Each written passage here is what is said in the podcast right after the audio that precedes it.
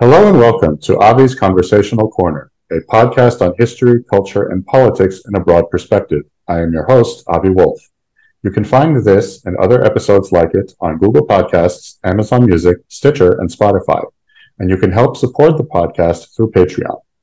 It was a time of rapid, terrifying, and exhilarating change, a time of scientific breakthroughs, mass politics, endless scandals, and efforts at reform a time when new groups of Americans fought for and sometimes won their right to participate fully in American life, while others did their best to try and keep America as it was, or as they imagined it to be.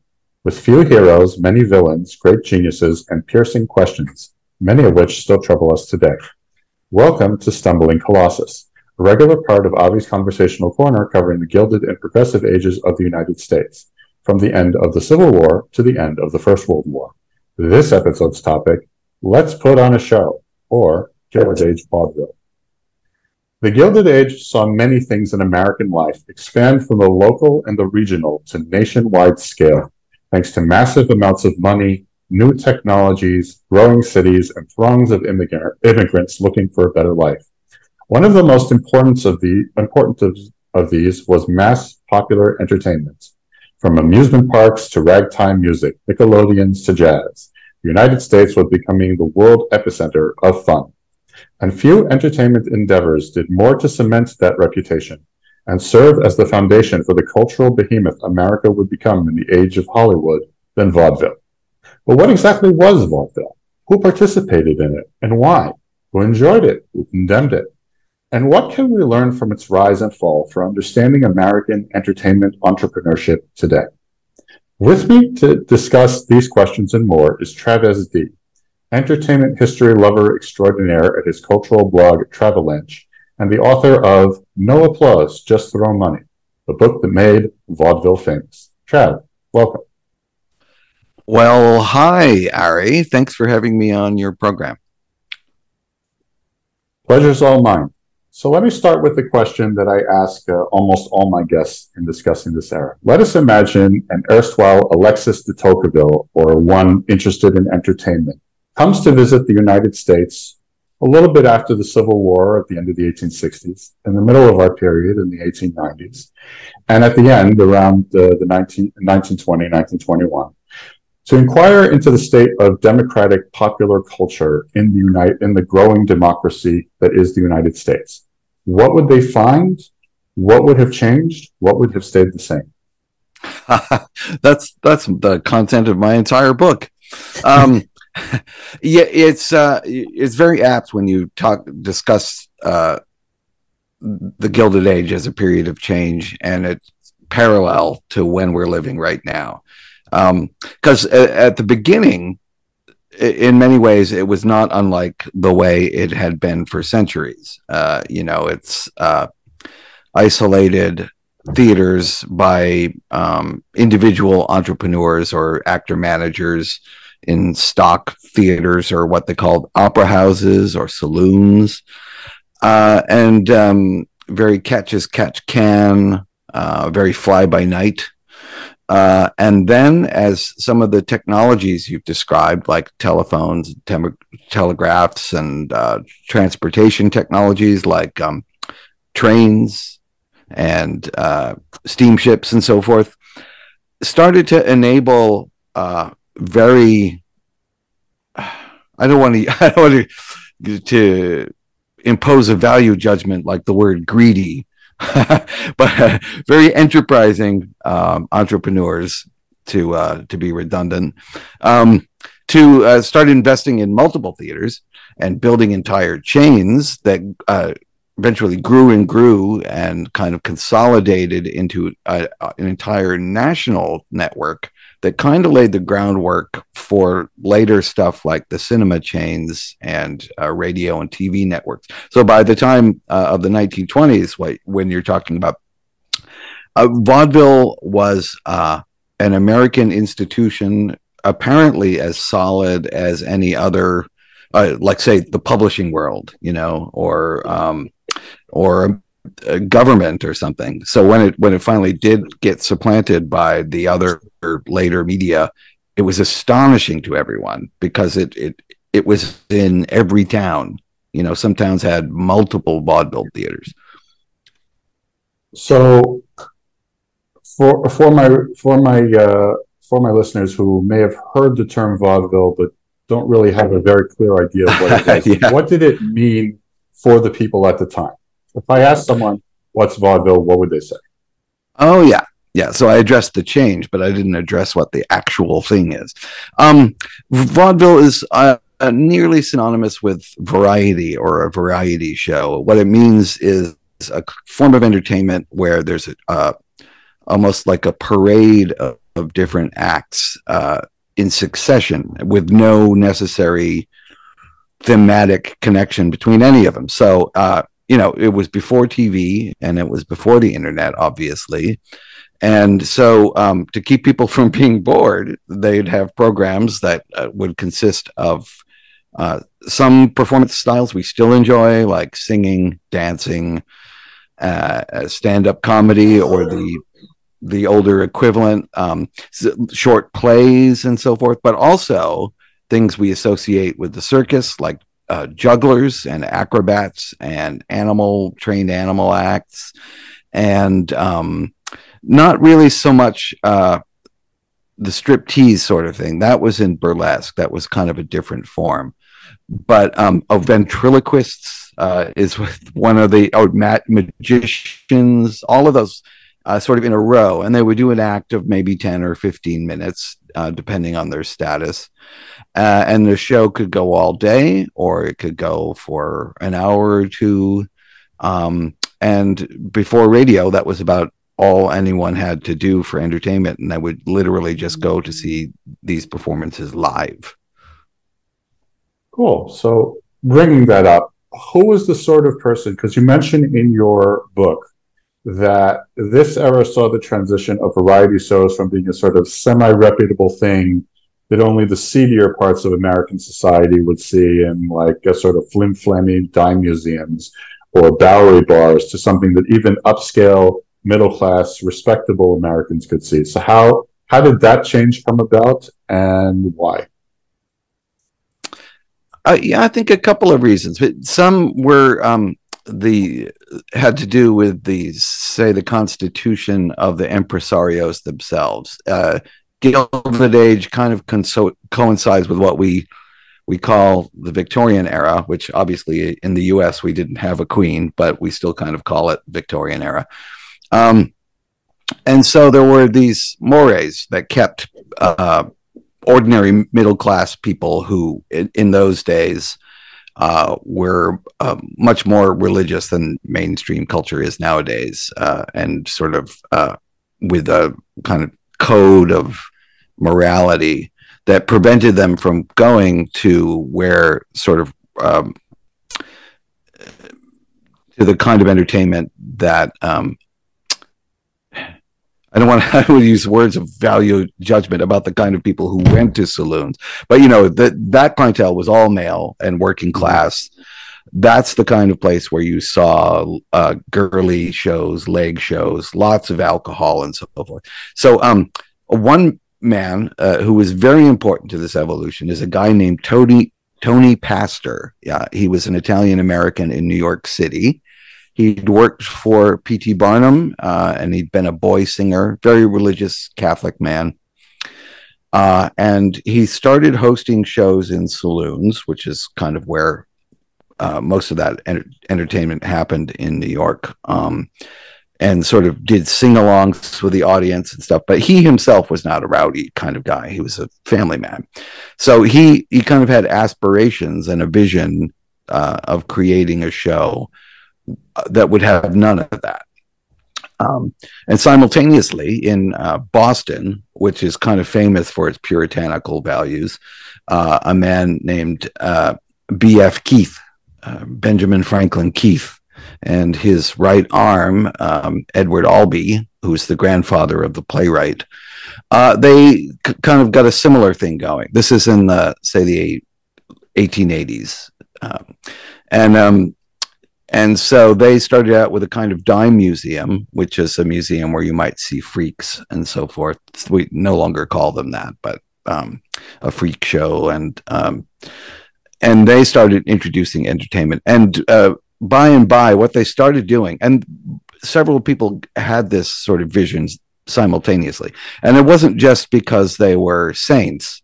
It's also because they saw the uh, the economic potential of admitting uh, women and children who were kind of it wasn't necessary to forbid them. They wouldn't go in to the old style saloon variety shows. So um so the now they advertise it they're family acts you know and um and that and it lo and behold it worked. Um it was a big hit. It kind of resonated with the victorian spirit. So building up on top of that uh, you nicely described the managerial side, uh, and also uh, in your book you described the very ruthlessly consolidating side, how Keith and Albee basically bought everybody out and dominated everybody else. Um, but what about the people who tried to become famous and wealthy in vaudeville? Because you described them interestingly. On the one hand, uh, many of them came from poor or difficult backgrounds. They were immigrants. They had uh, bad or often very strict families. On the other hand, you describe them as more individual entrepreneurs than, say, uh, actors on a stage or in a, an orchestra where you have where solidarity is the key rule. Um, was that entirely true? Uh, I mean, I know you mentioned that they didn't join unions. Did they? Were there any efforts at like mass mutual support, like there often was in this era, or was it very much whatever individual friendships you had, whatever family you had, and the rest was watch your back from being stabbed. um, yeah, and I liked you know in listening to your um, your personal essay about what interested you about the Gilded Age versus progressivism and stuff. There, there actually were a couple of attempts attempts to unionize in vaudeville when things got pretty dire. Um, the there had previously been one in English music hall called uh, the Water Rats, and so um, the American attempt was called the White Rats.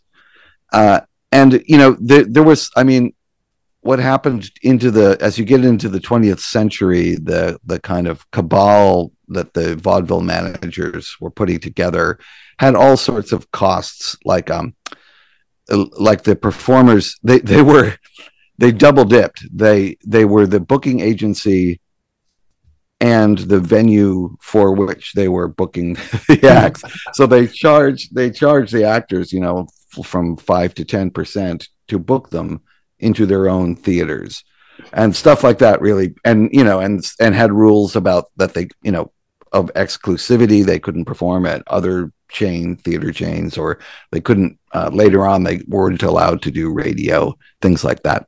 So um, the actors obviously got uh, mad about it and went on strike on a couple of occasions. And in both cases, uh, the strikes were broken basically by the vaudeville equivalent of scabs and other, you know, opportunities. And also the the um, the combination would would uh, offer key people um, lots more money to come back you know and so they would be strike breakers so the so those existed but yeah as you say you know it's like um also you were talking about the jacksonian era too. This is you know it builds on that. Like there's um great spirit of democracy you know it's the people's theaters and everyone's heart and soul is in that as an idea. But it's not what we think of as uh as a socialistic idea you know it's it wasn't about and so that's one reason the unions didn't wouldn't work with particularly among vaudevilles who are stray cats. You know, they're all very individual people. Um, they like to they like to get together and have social uh, organizations like clubs and drink together and and have a good time together. But when it came to um, when it came to their livelihoods, they were all very individualistic, and they all wanted to get rich. They, you know, it, there are exceptions, you know, I, some people who just wanted a living, but I think the ones that we hear the most about, the ones who who really strove to become names that we now recognize and hear about, uh, those ones were looking to get rich and famous. So, looking to get rich and famous, uh, especially in entertainment, has often been about uh, going to the city. Uh, and I noticed uh, in your book that um, the two big giants of vaudeville in this era one was centered around New York, and the other was centered around Chicago. Uh, and on the other hand, you describe how they often ran into, I guess they call it tough crowds outside of those places when they tried to hit the smaller towns and whatnot. But was it really, did they really receive a uniformly negative reception or was it mixed? Did they simply have to tailor their act more to their sensibilities like they did to other, like they did to make it more Victorian? Yeah, they definitely had to tweak, um, and most of the good good ones found ways to do it. Um, but yeah, you know, like a smart, smart talking, fast talking New York style urban comedian would have to figure out local local things to talk about uh, so that they would resonate with the audiences and um, and so they did you know um, but uh, and then there were some regions uh, that were so immigrant heavy that uh, that a highly verbal act wouldn't work so well um, and so uh, that's a place where, say, acrobats and other very accessible visual style acts would work. Uh, and if you were a smart verbal act, you would figure out again how to how to keep the crowd happy. Maybe juggle or sing a sing a song that you wouldn't ordinarily sing or something like that, so they could latch on to it. Um, yeah, so it's I mean, it it was kind of endemic to the to the lifestyle that you had to tailor and you you might fail at something initially but you would quickly learn that when you got out to the sticks as they called it you had to you had to uh, go with the flow speaking of appealing to different uh, audiences you uh, discuss a lot about how uh, immigrants or social outsiders were a very disproportionate part of uh, people who went into vaudeville uh, people who uh, got rich or became stars from vaudeville. But part of what you describe also is how there was a lot of where a lot of a lot of people enjoyed acts which played off of sometimes I guess very crude uh, stereotypes of Jews, of Irish, of Germans, and especially of Black Americans. And there seemed to have been um, one uh, they see they present two very interesting views. On the one hand, you have people like, for instance, the NAACP, which managed to shut down uh, the hardcore minstrelsy and blackface by the by the 1910s. On the other hand, I forget who you quote, who said that part that the jokes that people told of each other were more about, well, now so and so is a part of us, and we can laugh together, and we can all make fun of each other. So was the reception of these sorts of jokes uh, was it mixed? Was it negative? Was it, you know what? At least everybody's making fun of everybody. Uh, and were there differences, say, between how uh, Jews, Germans, and Irish make fun of each other and the aforementioned blackface? Well, it, it's um, yeah, it's all gray, and I I think we wouldn't be where we were where progress wouldn't have taken so long if people weren't so ironically easygoing about it back then. Um, one thing you should know, and it's difficult for modern people to wrap their heads around, is that the all the immigrant groups plus uh, Black Americans all um, participated in this and lampooned themselves as much as they were the object of other people's, you know, e- even as uh, as mean as and unfair as blackface is. Uh, black Americans first broke into show business in blackface, uh, you know, doing stereotypical characters. Um, and some some ethnic groups kind of love and embrace uh, things that you know kind of objectively are would seem stereotypic about their cultures. Jews and Irish kind of like play with their own ethnicity for their own amusement. Um, that said, yeah, there are definitely comedians who were mean, you know, uh, in, in their lampooning of stereotypes. Um, I did, but I, do, I think that was more the exception than the norm. Um, I think it would make people uncomfortable, and at the very very least, uh, I would imagine make trouble in a theater. you know, like fights could break out if it if the if it wasn't in a seemingly good spirit. Nowadays, you know, I mean, this is our ongoing conversation now about wokeness and so forth. Nowadays, um, we've reached a point, uh, and I I think it's kind of a natural point, uh, but we're having this discussion now where it's like uh, it's not we're not going to have the gray part anymore because some it's allowed some people to continue to think it's okay to be cruel and mean or unjust or whatever. And so some people are drawing the line um, and it's causing a lot of contention. I you know i feel like all contemporary comedians are talking about this in some way because a lot of a lot of that kind of they feel they're losing the freedom uh, to to be funny in that way but on the other hand uh, you know it's kind of tired at this point. Um, yeah and i you know i don't know what can be said about it but i i do know that in those days it, it, was it also functioned as a way for all of these different cultures these diverse cultures to learn something about one another uh, even if it was like a cartoon of what their folk character is you know? Very nicely put. Um thanks. bit of a bit of a bracketing here. Um you mentioned um in the book towards the end which we'll which we'll get to more in depth in the next question. But um, you mentioned how uh, one of the ways in which vaudeville was preserved, uh, one might say in amber or maybe just preserved, uh, for succeeding generations was how a lot of people who had been in vaudeville, certainly later vaudeville, uh, performed for the troops in the USO in World War II.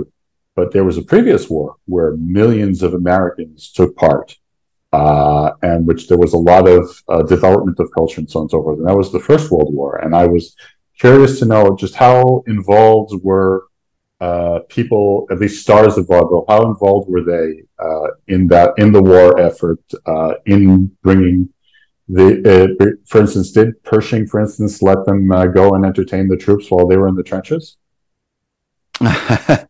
um, well, it, you know, World War One was sort of a different thing. Um, we were only in the war for the last year or so. Um, mm-hmm. And prior to that, as with World War II, sadly, America was divided about whether we should participate it, in it at all. So, like early on, there were even um, anti war plays on the vaudeville stage, you know, um, c- completely the opposite of the patri- patriotic songs like Over There uh, which uh, came into being when we got into the war. Um, one immediate uh, side effect of the war was that um, previous to it, there'd been all of this international uh, touring of circuits. So we had lots of British acts from the music hall playing on American stages, and suddenly those were gone from America because you couldn't, you know, sailing was too dangerous. You might get sunk by a German, you know, boat. So um, uh, but uh, there wasn't yet uh, an organized USO uh, in World War One, um, but there was entertainment. Um, Jack Benny got his first experience entertaining troops when he was in the Navy. Uh, Buster Keaton was in served in the Army, and obviously, if you got somebody like that in serving, you put them to work entertaining. Also, um, Elsie Janis is probably the most famous uh, entertainer to to um, perform for World War One troops. She was a funny impressionist and singer, and she went over there. She's kind of like notable for. Uh, for really making that kind of effort, uh, you know, it wasn't it wasn't like the USO where like we formally put hundreds and hundreds of troops on the road to entertain troops, but there were some who made the effort. So they participate in the war effort. The war is over, uh, and the 1920s come. And ostensibly, uh, vaudeville is now ready to just succeed beyond its wildest dreams. Uh, there's a social revolution where people want to be more liberal about all sorts of mores. Uh, people want more entertainment. You have radio. You have all these things. You have uh, you have the, the allure of prohibition of uh, drinking illegal booze, and yet somehow this is when vaudeville starts to die. And I thought perhaps if you could explain how that happened because it seems very yeah. i think we're still we're still kind of riding the wave. Well what's what i saw while i was working on the book and it and and sort of becoming better at articulating is that was a vaudeville was a phase in the technological revolution of the world. So and it begins with rate uh, with telephonic communication uh, and it comes all the way to um, to social media and the age of TikTok. Um, it, basically, the technology, you know, the vaudeville is still here. What the what the as a entertainment form. It's not here as an industry where you go physically go to theaters anymore. But what vaudeville was uh, got transplanted to radio and movies and television and now the internet. Um, so that's that's one thing. So it was got kind of got superseded as a technology. You know, it's like why we don't fly in hot air balloons anymore. We fly in airplanes. Uh, I mean, not many people rode in hot air b- balloons anyway. But um, and then another factor was uh, it really died uh, when uh, talkie f- films came in, sound films came in just at the same time as the depths of the Great Depression. And so you there might have been times when uh, in the past where you might have wrote out something like that, but the combination of the factors kind of proved fatal. There there wasn't the the money to write it out. And also uh, there's something about American culture. Uh, I often think about um, uh, the you know we use these words conservative and liberal right uh, there's a way in which uh, the english have different ideas of those words so in a place like england um, they have this tradition or france say you know they they have these uh, national traditions and they believe in preserving them so uh, even at the even if it costs, even if it doesn't make a profit.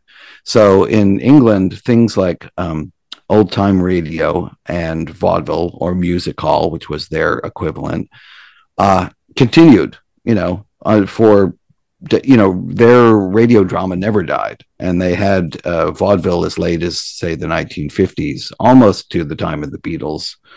Um, and uh, it's because it, because of and it's something uh, from their point of view is a conservative impulse. Here in America, we associate preservation with with as being more of a, a liberal elite kind of thing, if you know what I mean.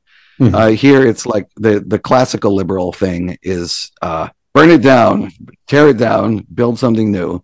And so, in in a, in the U.S., another reason vaudeville wouldn't survive is we don't we don't seem or as a culture to have that preservationist instinct. It's like ah that's outmoded. Tear it down. Build radio and uh, we'll go to the movies now.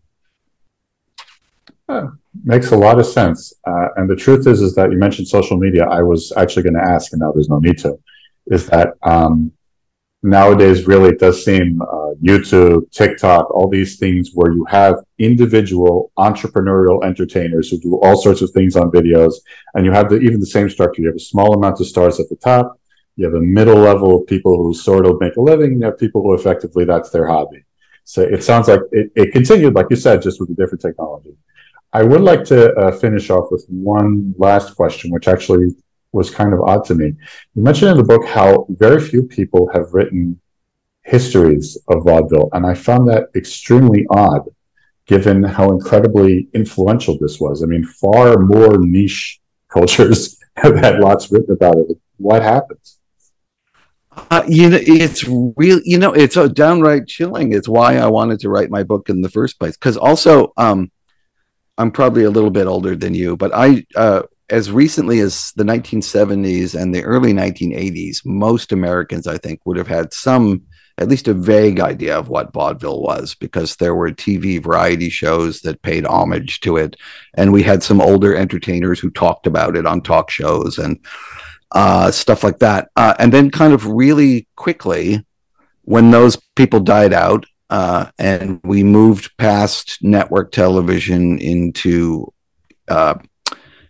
uh, the internet age, really, um, where you kind of have uh, an unfocused uh, media. You know, in other words, everyone watched three network TV networks in the 1970s. Everyone watched the same things.